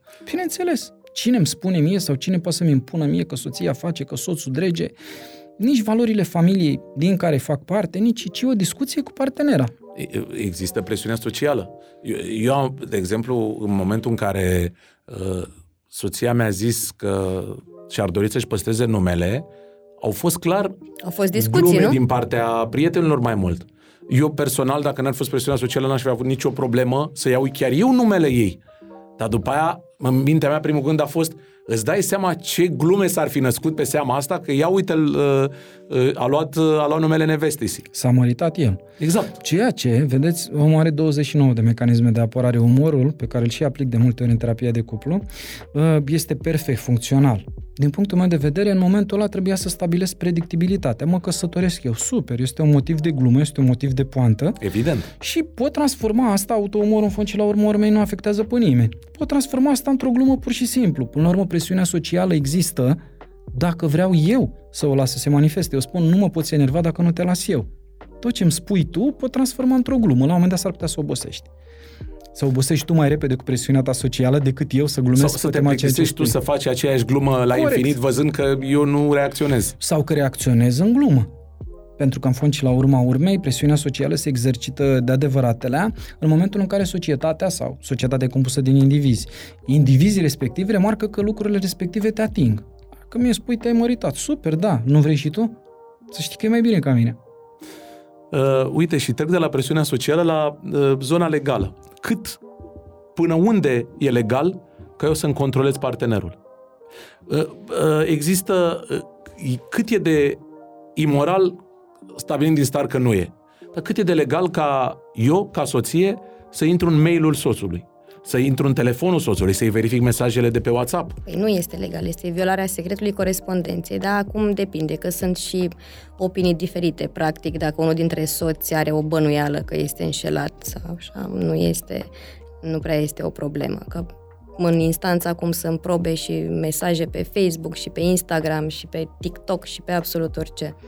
Sau unul dintre da. parteneri, într-unul dintre parteneri este un mic Sherlock Holmes care simte nevoia da. să se manifeste pur și simplu pentru de dragul literaturii și a filmelor ce se vor naște ulterior. Nu neapărat că ar fi interesat sau interesată de ceea ce scrie da, celălalt. Dar, pe de altă parte, sunt și multe cupluri care nu au o problemă să-și ascundă parolele. Sau... Bă, asta depinde modalitatea prin care sunt accesate mesajele respective, că dacă, practic, tu ți-ai lăsat laptopul deschis și cu pagina de Facebook deschisă acolo, nu-ți violează nimeni secretul corespondenței, l-ai lăsat la vedere. Dacă te chinui, spargi telefonul, îi spargi parola, îl duci la cineva specializat, atunci da. Dar e ok deci ca în cuplu. O întrebare, e ok ca în cuplu, căsătorit, necăsătorit, să existe secrete de genul ăsta, să am o parolă pe care să nu știe partenerul, fie că e vorba de pinul de la card, parola de la mail, orice, orice secret. Sau până unde putem să fim transparenți cu partenerul și de unde trebuie să aibă fiecare intimitatea lui? Aici aș avea cel puțin trei răspunsuri. Plecând de la un răspuns filozofic, diferența pe care o face Kant între etică și morală, da, nu e moral, dar e etic, pentru că îmi, îmi urmăresc interesele proprii pentru a nu fi ulterior cumva viciat de comportamentul vicios al partenerului. Asta este răspunsul filozofic. Răspunsul meu personal, eu consider că dacă n-ai nimic de ascuns și ești într-un cuplu și formezi o echipă, e ca și când într-o echipă de fotbal fiecare și ascunde numărul după spate. Sau, sau postul pe care joacă. Sau postul pe care joacă. Dacă formăm o echipă și n-avem nimic de ascuns, suntem cărțile pe masă, nu? Nu este niciun fel de problemă. Și răspunsul psihoterapeutic. Răspunsul psihoterapeutic ține de fiecare cuplu în parte. Fiecare cuplu în parte își stabilește regulile lui. Problema se pune când unul din cuplu consideră că este normal să țină toate pe masă și celălalt nu consideră normal. Asta este deja o problemă de galben, galben spre roșu, pentru că ei nu vor ajunge niciodată la o decizie pe tema asta, fiecare considerând că are, uh, deține adevărul și, ca în maiutică, cum vorbeam uh, mai devreme, de fapt fiecare are adevărul propriu imuabil. Amândoi au uh, perfectă dreptate, numai că unul se uită la soare și unul la lună, unul spune că e zi, altul spune că e noapte. Amândoi au dreptate în egală măsură. Ok? Problema se pune cât de mult îți dorești, așa cum spuneam, să ducem de la problemă de roșu, o problemă asupra căreia nu convenim sub nicio formă și nu vrem să ne înțelegem sub nicio formă, cum o ducem în galben și cum reușim să găsim o formă care să nu ne vulnerabilizeze pe niciunul, nici pe mine. Asta ține, repet, de fiecare cuplu în parte. În general, în două, trei ședințe, în marea lor majoritate, convin asupra unei forme. Până la urmă, nu pot să... Până la urmă, aducem în discuție diagnosticul. Putem merge în psihopatie dacă mi-ascund chiar toate cele, ok? Sau în paranoia, sau în paranoia din partea partenerei, ok? Sau partenera face chestia asta doar pentru că îi spune maică sa, nu neapărat că ar fi o credință proprie, sau face lucrul ăsta pentru că are și niște motive. Discutând fiecare dintre aspectele care pot duce sau pot face juncțiune cu valorile fiecăruia dintre cei doi, găsim, în general, găsim întotdeauna o formulă de, de mijloc, în măsura în care își doresc, repet, să meargă în continuare. De cele mai multe ori poate fi un motiv inconștient sau subconștient de control a celuilalt. Dacă este acesta motivul și mai are la bază și un diagnostic anume, atunci, în mod cert, nu vor ajunge niciodată la un, la un răspuns rezonabil pentru viața de cuplu, iar asta va deveni un cuia lui pe pelea care va duce mai devreme sau mai târziu și la alte certuri pe alte subiecte, pentru că niciodată o belea nu vine singură. Pe lângă problema uh, acestui aspect, vor mai descoperi și alte probleme care îi fac să fie um, incompatibili unul cu celălalt. În schimb, din nefericire, România au la bază caracteristica asta sadomasochistă, nu ne înțelegem în marea majoritate a situațiilor de viață. Eu merg în stânga, ea merge în dreapta, eu aleg luna, ea alege soarele și cu toate astea rămânem împreună pentru că, și când ne întreb de ce, care sunt lucrurile pentru care rămân în, împreună în dauna celor care îi pot face să, să-și caute un alt partener, din nefericire nu poți găsi o balanță corespondentă cu situația în care se află ei. Pentru că de cele mai multe ori motivele pentru care ar trebui să plece sunt net superioare celor că, care ar putea face să rămână împreună. Și atunci dăm într-un sadomasochism din ăsta, sadomasochism care se duce pe niște ani de zile. Adică... Care, una peste alta, din punctul meu de vedere, cum există și în jurisprudență o terminologie ce apare și la noi în psihoterapie, dar în Occident, la noi încă n-a apărut, interesul superior al copilului. Da, da? Este ignorat. Uh, ignoră cei doi părinți interesul superior al copilului. Nu țin cont de faptul că ei, devenind două pietre tari și certându-se pe toate lucrurile astea, nu respectă interesul superior al copilului. De asta ajung în țările nordice să-și piardă copilul, pentru că ei nu înțeleg că copilul nu este proprietatea lor și nu se pot comporta de față sau în preajma copilului cum își doresc ei, atâta timp cât lezează interesul superior al copilului. De, de multe ori sunt cupluri care pretind că rămân împreună, deși între ei nu mai e nimic, doar pentru a nu-l afecta pe copil. Nu există așa. Dar rămânerea asta... afectează mai tare, cred. Asta este o mare uh, minciună din punctul meu de vedere și cu siguranță o să fiu blamat pentru asta în mediul online, dar uh, în general la cuplurile care susțin lucrul ăsta n-au stat de vorbă niciodată cu un psihoterapeut și n-au pus niciodată în balanță. Uh, cinci ani din viața unui copil uh, în preajma a doi adulți care se ceartă versus un copil care rămâne cu un părinte echilibrat. Problema se pune că cei doi sunt dependenți unul de celălalt, ok? Pentru că, nu știu, bărbatul este mulțumit de faptul că este o femeie care face mâncare, iar femeia este mulțumită de faptul că bărbatul se duce la muncă și cumva vine acasă, indiferent că vine murdar de ruși. Nu e o comoditate mai mult? Nu, e sadomasochism pur și simplu, pentru că comoditatea ar presupune să mă simt confortabil. Tu, dacă ești din relația... Eu cred că e frică. Frică? Da, așa cred că este, este frică. Uh, Am să vă spun un mare adevăr din nou, dincolo de faptul că suntem o societate extrem de ipocrită și o spun cu mare dragoste treaba asta. Și mă îngrijorează că nu pot să vă contrazic aici. Uh, mai este încă un foarte mare adevăr. De zece ani, cel mai de succes training pe care îl ține în marile companii, pe lângă cele zece teme aduse de la, uh, din Anglia despre dezvoltare personală, este cel despre flirt. În societatea românească, din nefericire, nu există ceea ce există în Occident, flirtul și posibilitatea de a intra în vorbă cu o persoană necunoscută. Noi, din nefericire, ne creăm relațiile în proximitate. Suntem persoane care își formează relațiile în proximitate. Dacă am avea acel flirt, lucrurile ar fi cu totul și cu totul altfel. Gândiți-vă că în orice societate occidentală, dacă am văzut o tipă care îmi place, ce-și servește cafea undeva, mă duc, hello, am Constantin, Kenai, mă duc, mă prezint și nu se întâmplă absolut nimic. Îmi spune, ok, rămâi sau nu, urmează să vină prietenul meu, soțul meu. Nu salutăm când ieșim dintr-un lift sau când intrăm într-o încăpere, dar aminte să mai și flirtăm. Nu, eu vorbesc strictamente despre femeie-bărbat, despre posibilitatea, pentru că de ce ne e frică mai tare de singurătate? Pentru că undeva în subconștient știm că nu găsim alternative.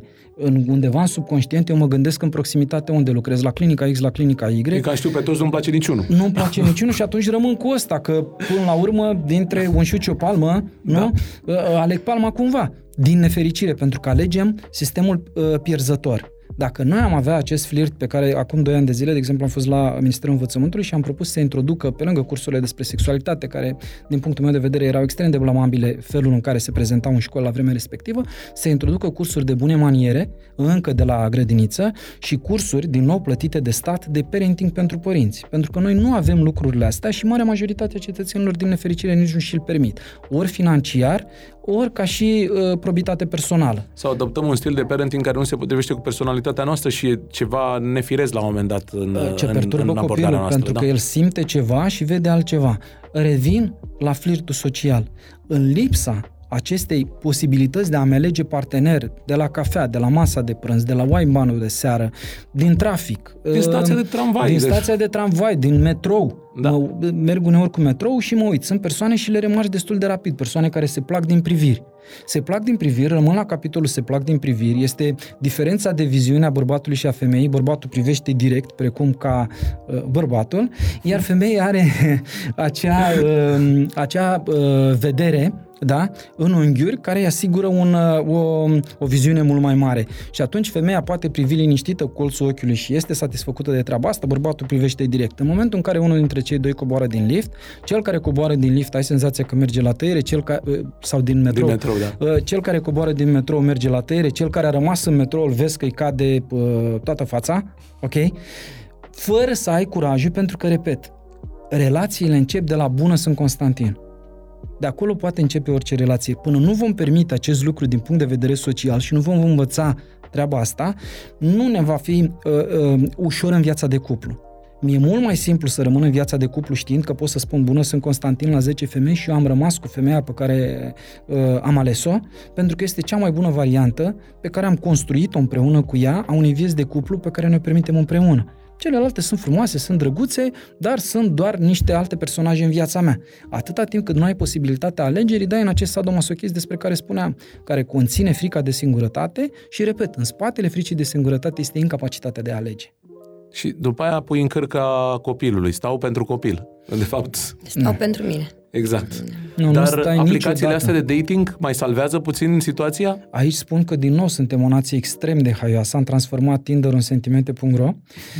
Noi suntem în stare să transformăm orice în ceea ce ne caracterizează pe noi. Tinderul la bază, am auzit prima dată despre el la pacientele din străinătate, mi explicau foarte clar, bă, este un site unde îți faci un cont, dacă ai o nevoie mai mare de sex, fără niciun fel de problemă, întâlnești pe o altă persoană, te întâlnești la o cafea la două, să nu fie plecată cu pluta, după care stabilești să ai uh, acea relație de fuck friends sau, eventual, în funcție de, de statutul financiar, o relație de friend with benefits. La noi a venit uh, pe piață și am transformat destul de repede în sentimente punct ro. Tot în căsătorie am adus, adus-o, da. Femeile pe, pe, cu care am vorbit, ce au conturi pe, pe tema asta, spun, da, eu îmi caut un partener acolo. Sexual, nu? Pentru că la pentru asta este. Nu. Îmi caut o relație. Cum cauți o relație pe un site pentru sex? Nu înțeleg. La început nu înțelegeam. După aceea mi-am dat seama că este aplicabilitatea noastră, posibilitatea noastră de a transforma absolut orice într-o variantă românească, românească per se. Acum, gelozia. Cât, într-o primă etapă, te... bucur așa că vezi că partenerul e puțin gelos, că spui, domnule, uite, îi pasă de mine, îl interesează, și aici putem să vorbim și din experiențele proprii, nu neapărat din experiențele de profesionist într-o anume zonă. Până unde e bună gelozia asta? Până unde e bine să, să o permitem și să ne bucurăm de ea? Pentru că la un moment dat, când se sare caluca în orice altceva, devine o problemă, e o boală până la urmă. De nu am Cât de... e de flatant să fie gelos partenerul pe... Uh... La început, așa cum spuneați, e foarte bine. Uh, și de nu am cel puțin trei răspunsuri pentru treaba asta. Este răspunsul filozofic. Un filozof american spunea că libertatea mea se sfârșește acolo unde începe libertatea celorlalți. Și asta e valabil în orice gen de relație, nu neapărat uh, în Iar în cuplu. Cadrul geloziei n-ar trebui să reprezinte un paradox asta. În cadrul geloziei ar trebui să înțeleg că pot să fiu gelos, bine mersi, dar trebuie să respect libertatea celuilalt. Okay? Din perspectivă personală, spun că uh, întotdeauna iubirea vine cu gelozie la pachet. Sunt cele două fațete ale unei monede, n-ar trebui să ne ascundem după faptul că gelozia este uh, cruntă. Nu, este toată lumea când iubește, are și un soi de gelozie venită la pachet ca o monedă. Nu poți să iei doar o fațetă a unei monede, cu ambele fațete. Problema se pune când această gelozie devine patologică și când încalcă mai multe libertăți ale partenerului, mult prea multe libertăți. Atunci vorbim de o anumită patologie, vorbim de o restrângere a drepturilor, probabil ne va spune doamna avocat, ceea ce lezează interesele individului respectiv sau ale partenerului în genere. De unde devine gelozia o problemă legală? Din momentul în care se verifică telefoane, te... ești urmărit, îți violează secretul corespondenței, să zic așa, asta este infracțiune. Da. Da, la un moment dat sunt situații și le-ați întâlnit, da, sunt se convins. Pun camere de filmat, aplicații pe telefon, cameră, Eu îi pun G P S soțiu aplicație pe... pe telefon. Sunt pasibil de o pedeapsă da, legală? De, da, da, se poate, dar până acum sincer n-am auzit să fie cineva pedepsit pentru asta. Dar Sau... depinde și la fel, modalitatea cum a fost pusă pe telefon, că sunt multe familii care au aplicații, diverse aplicații, family, cu acceptul, cu acceptul da, tuturor. Da, să vedem da? de copilul, să vedem, da, să văd că ești bine. Da, da, da, și da. Tot, Puțin tot periculoase, dacă mă întrebați pe mine, nu neapărat că ai avea ceva de ascuns, dar parcă prea devine totul extrem de controlat. Dar angajez un film de detectiv particular, în nebunia mea, în gelozia mea. E legal, nu e nimic ilegal. Deci nu e absolut nu, nicio problemă. Nu, nu absolut. Am angajat, află da. soția, maxim să se supere pe mine. Dom'le, n-ai încredere în mine? Sau... Nu te poate acționa în instanță pentru că ai urmărit-o cu un detectiv particular, nu. De asta există și detectivii particulari. Nu? Să-și facă... Să-și facă treaba. Să-și facă meseria. meseria. Bun, am trecut așa prin repede, pe repede înainte, prin toate, toate zonele. De multe ori e foarte greu să faci diferențierea, că sunt multe relații care chiar dacă n-ajung la căsătorie, se transformă în niște căsătorii și cu toată rutina. Uh, surprizele astea în cuplu, cadourile, uh, cât de des e bine să le facem? Să le facem doar la momente festive? Uh, aniversări, păi de la nu, căsătorie. Atunci ar fi din nou acel imperativ categoric despre care vorbeam mai devreme. Eu și respect niște ritualuri, da, da, și nu este nicio surpriză. Cadourile le faci de câte ori simți nevoia, adaptându-te la nevoile partenerei. Ok? Sau eventual de câte ori greșești. E bine să faci După un cadou, păi se întoarce, zice, păi da, mi-a adus flori pentru că... Sau dacă i-aduci prea des flori, se gândește, de ce mi-o aduce flori? A face Creșește ceva în regulă? Ceva. Creșește ceva? Foarte posibil, dar tocmai pentru asta suntem înzestrați cu darul vorbirii, pentru a spune că asta este plăcerea mea. Da? Este o formă ce mă înnobilează personal dacă fac din când în când cadouri, dacă fac din când în când uh, mici surprize partenerei, nu? Uh, dar asta, repet, se stabilește de la cuplu la cuplu și dacă nu cumva, pentru că acum na, lucrăm cu atât de multe cupluri, pot uh, de fiecare dată mă gândesc la patologie și mă gândesc la probleme mai grave, dacă cadourile respective nu sunt doar forme de compensare sau nu sunt doar ritualuri din astea uh, mimetice prin care eu am învățat că trebuie să fac anumite lucruri și așa ca un uh, soldat așa trebuie, credincios, da, da, da. Mă duc și îi duc pentru că așa uh, trebuie. Sau de manipulare, probabil. Exact. Sau, sau pentru că vreau mai devreme sau mai târziu să transfer partenerul în ceea ce îmi doresc eu și mă gândesc că acele cadouri este un fel de biliard, dau cu manta, să nu se prindă. Să obțin după aia ce vreau eu. Exact. Îi dau prima dată un cadou pentru că un medicament amar merge mult mai bine pe o linguriță de miere cu dolgenul. Mă uit pe statisticile astea care mai îmi fură privirea, inevitabil, și una dintre ele zice că doar nouăsprezece la sută dintre cupluri solicită terapie de cuplu, iar între cele care se află în pragul divorțului, mai puțin de patruzeci la sută lucrează cu un specialist în domeniu. E și preconcepția, ce să caut eu, domne? Am întâlnit și în cercul de prieteni, prieteni cu probleme în cuplu, care le spun, domne, mergeți la un arbitru, că până la urmă o terapie de cuplu, de fapt, îți aduce un arbitru care încearcă oarecum să stabilească niște repere. Și reacția este să se ducă ea, că eu n-am, eu n-am nevoie. Eu n-am ea probleme, e nebună. Da. Eu nu am probleme. Nu o să recunoască nimeni niciodată că a greșit în fața partenerului sau la divorț, de exemplu. Vreau să divorțez din vina ei exclusivă. Eu n-am greșit cu nimic, niciodată. Se întâmplă și eu des. Tot timpul le spun că și într-o relație... într-o, din, da, din cauza ei am greșit, exact. Într-o relație sunt doi oameni. Da? Atâta timp cât nu funcționează, este din vina amândurora, nu este doar unul vinovat. În fine, sunt și situații de excepție, dar foarte rar să spun întâlnit. Uh, și uh, chiar dacă diferă procentul de vină, clar e o parte de vină în ambele, în ambele părți. Da. Ne mai vorbim de faptul că este o neînțelegere. Atunci când ai o neînțelegere, nu cauți totuși neînțelegerea respectivă să o transformi într-o înțelegere? Rolul ăsta l-a jucat preotul. Întotdeauna spun, doamne, o bună parte nu merg la psiholog pentru că nu-și permit financiar. Super, există preotul. Okay? Spovedania. Primul psiholog din, din istoria, istoria noastră e de fapt preotul. Bineînțeles. Și taina spovedaniei, care asta e, e de bineînțeles. fapt. Bineînțeles. Și atunci poți merge, vă, poți lua, vă puteți lua un preot care să intermedieze lucrul ăsta, să nu ajungi la psihoterapeut și într-un final să nu ajungi la, la avocat. În fond și la urmă urme trebuie să-ți dorești să rezolvi lucrurile. Dar mai mult decât atât, așa cum spuneam, ar trebui să plecăm de la ideea nu că eu am dreptate, ci că merg să pun în discuție un fel în care văd eu viața, să văd am sau nu dreptate. Pe când de cele mai multe ori, când se ajunge și la avocat, și la preot, și la psiholog, am venit să-ți spun, uite ce zice el. Nu e așa că am eu dreptate? Am venit la doamna și sau la doamna profesoară, la doamna învățătoare. Da, da, da, da. De asta, de cele mai multe ori, eu îi chem separat. Pentru că venind împreună se ceartă în permanență.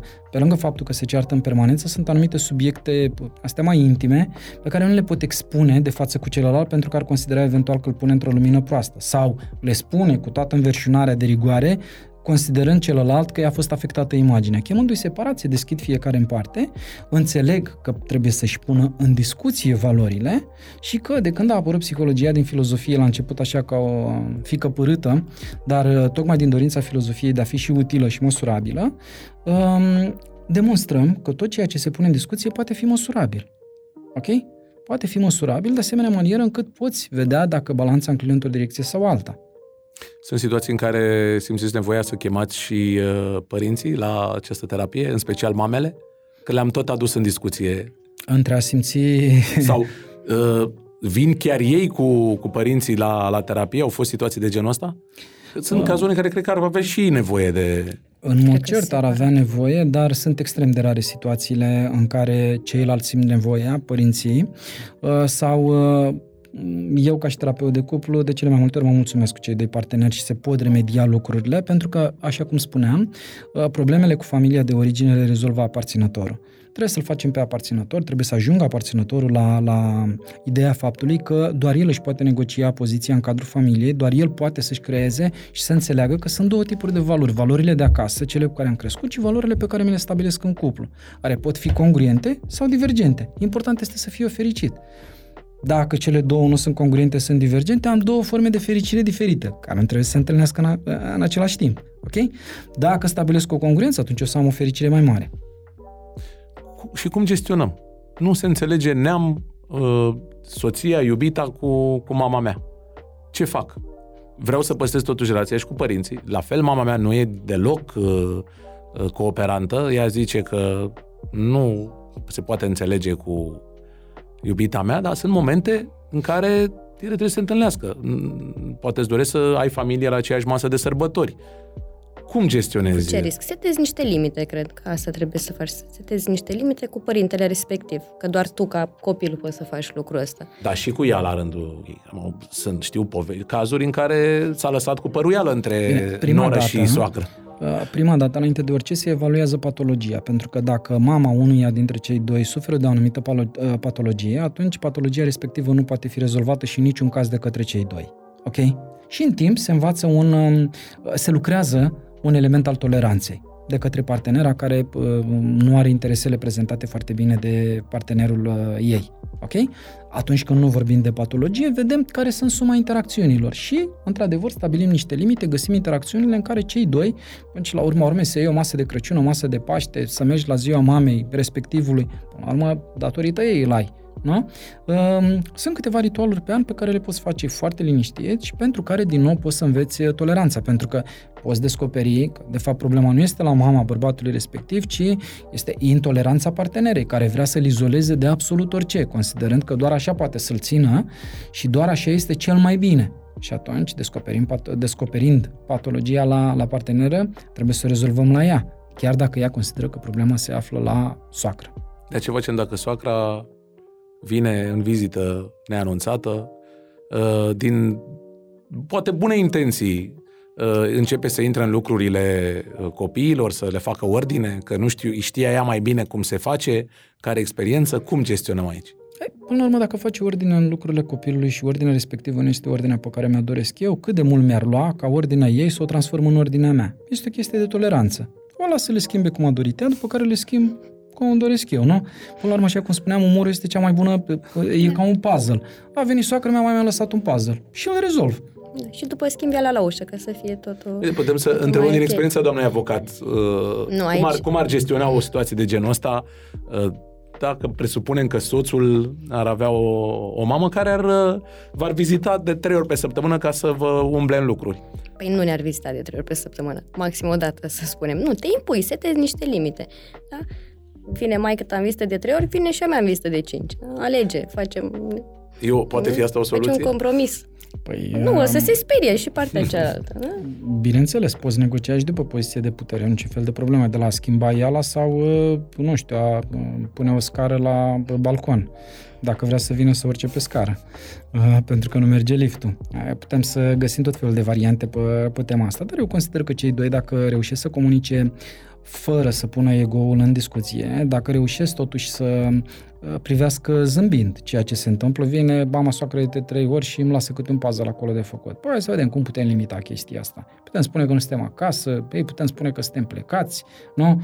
Pot să gulesc rafturile copilului să vedem cum va remarca cu stupoare că nu are ce puzzle să-mi lase la sfârșit. Adică pot transforma pur și simplu într-o cursă, ați văzut că Anton și Jerry, întotdeauna se termina cumva bine, chiar dacă vorbeam despre două animale care se urăsc visceral. Ne distrau pe toți. Eu spun că de multe ori situațiile pe care nu le putem Torela, tolera, să le gândim uh, ca un desen animat, ca un Tom și Jerry și cum putem găsi soluții stil Tom și Jerry. Și atunci învățăm să vorbim despre aceleași probleme cu mult mai puțin patos, cu mult mai multă ură, devenim mai toleranți, căpătăm o aură de umor și lucrurile încep să se rezolve de la sine. Când ne mutăm în alt oraș cu partenerul nostru. De peste ocean. Foarte simple par rezolvările discutate așa la o masă. Dar... Care se vomire, dar să știți că așa sunt și în terapie. Sunt Marea convins. Problemă se pune doar, așa cum vorbeam înainte de discuția noastră, despre, se, pune despre, se pune despre faptul că românii sunt ipocriți și urăsc visceral. Noi dacă reușim această cantitate a urii să o facem tolerabilă și pentru noi înșine, pentru că în fond și la urmă urmei ura nu ne face bine nici nouă. Ok? Nu ne face bine nici hormonal, declanșăm noradrenalină, adrenalină, cortizol, asta ne îmbolnăvesc pe termen lung, da? Produc inflamații, boli, tot felul de boli autoimune și așa mai departe. Și atunci minunat ar fi să ne învățăm să fim mai toleranți. Din momentul în care devenim un pic mai toleranți până la a deveni umoriști cu adevărat, nu este decât un pas. E, în momentul în care am descoperit cum putem... Uh, să ne distrăm pe tema problemelor pe care le avem. De multe ori în terapia de cuplu râdem cu lacrimi după o anumită perioadă despre problemele pe care le aveam la început. Cele mai bune descoperim... comedii, comedii și uh, momente da. umoristice sunt generate de relațiile de cuplu. Corect. Corect. Adică, de filme de succes și și în cinematografia românească și în americană și internațională îmi vin în momentul ăsta cel puțin cinci titluri de filme fabuloase care au ca punct de plecare strict problemele astea de cuplu. Tot ca o, tot o statistică, rata divorțurilor acum douăzeci de ani era de șaisprezece la sută, în prezent este de douăzeci și nouă la sută. Cât e influențată, a influențat rata asta a divorțurilor simplificarea legislației și cât a influențat schimbarea de mentalitate în societate? Influențează mult schimbarea de mentalitate, că practic dacă divorțează vecina și s-a descurcat, pot să divorțez și eu, nu? Care... La noi problema este, mi se pare că femeile nu divorțează din punct de vedere financiar, că o să aibă probleme din cauza asta, de asta rămân într-o căsnicie, câștigă mult mai puțin decât soții sau chiar deloc că sunt casnice și le este frică că nu o să mai aibă cu ce să se întrețină, da? Pentru că dacă ar avea o stabilitate financiară ar divorța mult mai mulți, chiar asta e, cred că s-ar întâmpla. Sau un copil. Sau și, un copil și, și nu poți să-l întrețină. Că de cele mai multe ori, dincolo de faptul că... pensia alimentară. Pensia alimentară este douăzeci și cinci la sută, până la douăzeci și cinci la sută din venit, venit și majoritatea când trebuie să plătească pensia alimentară își modifică veniturile sau le ascund. și se raportează la venitul minim pe economie, în jur de patru sute și puțin de lei pe lună. Nu cred că poți să crești niciun copil. Am constatat că sărăcesc brusc foarte mulți da, dintre tații da, divorțați. Da, foarte. Da. Dar, clar, nu mai e un bau-bau divorțul. Adică nu mai ești pus la zidul, la panou rușinii. rușinii? Nu, nu, exact, nu mai este. Pentru că ai divorțat. Lucru care se întâmpla până acum niște ani. Da, depinde de mediu acum. Probabil mediul rural încă este, este în continuare. Este... Sau în orașele mici. E până la urmă rău divorțul? Depinde de perspective. Cred că de... Nu, nu cred că e rău. Nu. De cele mai multe ori, dacă ai ajuns, dacă unul dintre parteneri a ajuns la concluzia că trebuie să se divorțeze și, din nou, nu are o patologie specifică, ci este în urma faptului că a trecut prin multiple traume, de fapt, divorțul reprezintă ieșirea de sub traumă, nu? Și gândirea în alternative pozitive. Ok? Până la urmă, decât să rămân cu o parteneră care îmi face doar rău, divorțez și caut pe cineva. Oricum, nici singurătatea nu va fi atât de dramatică, pentru că singur nu o să-mi fac atât de mult de rău cât îmi făcea partenera. Singurătatea poate fi un lucru mai bun decât uh, traiul în cuplu, în condițiile în care partenerul de cuplu îmi face tot felul de probleme, nu? Pe, pe final, vreau să ne gândim, să găsim trei argumente pro trăitul în, în concubinaj, concubinaj versus trei argumente pro trăitul uh, în viața clasică de om căsătorit așezat la casa lui. Și dintr-o perspectivă și din cealaltă, ca să facem o concluzie a discuției și pentru ca oamenii care se uită la noi și care ne urmăresc de, cred că aproape două ore, să zică, să poată lua o decizie la un moment dat. Spune, domnule, mi-e foarte bine așa, poate să mă băbată oricine la cap, nu mă interesează să mă căsătoresc sau gata, domnule, e momentul să fac pasul ăsta pentru că așa împlinesc relația asta superbă pe care o am. Ei, oamenii se pot răzgândi în timp și Corect. Cei care divorțează, nu mă mai căsă, căsătoresc niciodată și A, bineînțeles. După mai urmează două, trei. Și după să spunem, vă treziți cu ei după trei ani la un nou divorț. Da, nu, parcă corect. A spus că... Exact. Sau parcă n-am mai văzut acum trei ani. Căsătorie cu repetiție. Mi s-a Era întâmplat. Un film odată. Dacă au trecut o deja odată prin lucrul ăsta, nu este, prieten, e mult mai ușor. Un, un coleg uh, uh, era D J, punea muzică la anunți. Și la un moment dat, un prieten foarte bun s-a recăsătorit după un an de la nunta pe care a avut-o și el a ales pe același D J, i-a plăcut probabil cum a pus muzica. Și foarte șocat, colegul respectiv mă întreabă, înainte să înceapă evenimentul, zice, o, da, prietenul s-a întâmplat, am fost și am trecut la nunta lui. Zic, da, da, stai liniștit, taci din gură, că nu era, am fost prevenit să nu spun ceva de față cu rudele uh, miresei, că... S-a mai întâmplat o căsătorie în urmă cu un an. I-a plăcut, da, și nu s-a putut lipsi de această plăcere. Exact. Sau poate s-a grăbit la prima căsătorie. Lucru care s-a confirmat că, iată, actuala doua căsătorie a funcționat și sunt de niște ani buni împreună. Și au și copii. Trei argumente pentru concubinaj. Din partea unui avocat. Din partea unui avocat. Rămâi cu bunurile tale, nu se împart bunurile, Bun. Da? Unu. Câștigurile sunt câștiguri proprii. La fel. Sunt, toate sunt din punct de vedere financiar. Deci toate Mie sunt, pe, da, parte toate sunt pe parte materială. Și sunt mai că, mult de trei, dar... Din celălalt punct de vedere, cred că poate domnul să ne explice mai mult că e, din punct de vedere... e voință, adică practic rămâi într-o relație de concubinaj pentru că asta vrei, asta alegi tu, nu că ești constrâns de societate sau de un act sau de familie. Trei motive pentru a trăi fără act? Păi, așa cum spuneam cu filozoful american, ai descoperit că libertatea ta trebuie respectată până într-acolo încât nu merită să te înregimentezi într-o relație de cuplu. Doi, pentru că n-are cine să țină contul din nicio perspectivă anume. Ești mult mai liber și să rămâi și să pleci. Trei, pentru că, în fond și la urma urmei, este decizia ta, modul în care îți trăiești viața. Până la urmă, punem problema căsătoriei și a concubinajului din perspectiva valorilor sociale care vin din urmă. Dacă n-am găsit valori sociale și am vorbit de un trib, nu? Acolo n-ar mai fi concubinaj. Ar fi tot așa o sumă de ritualuri, ok?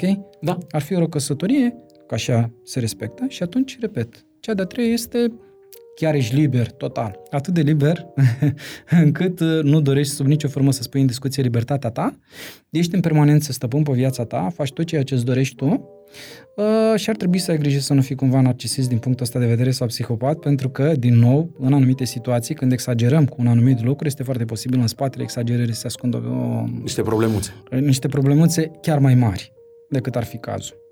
Și pe care trebuie la un dat să cercăm să le mai remediem. Plus că de multe ori se pune problema atunci când alegem ori una ori alta de predictibilitate în timp. ok? Cum va influența viața ta și viața celor dragi.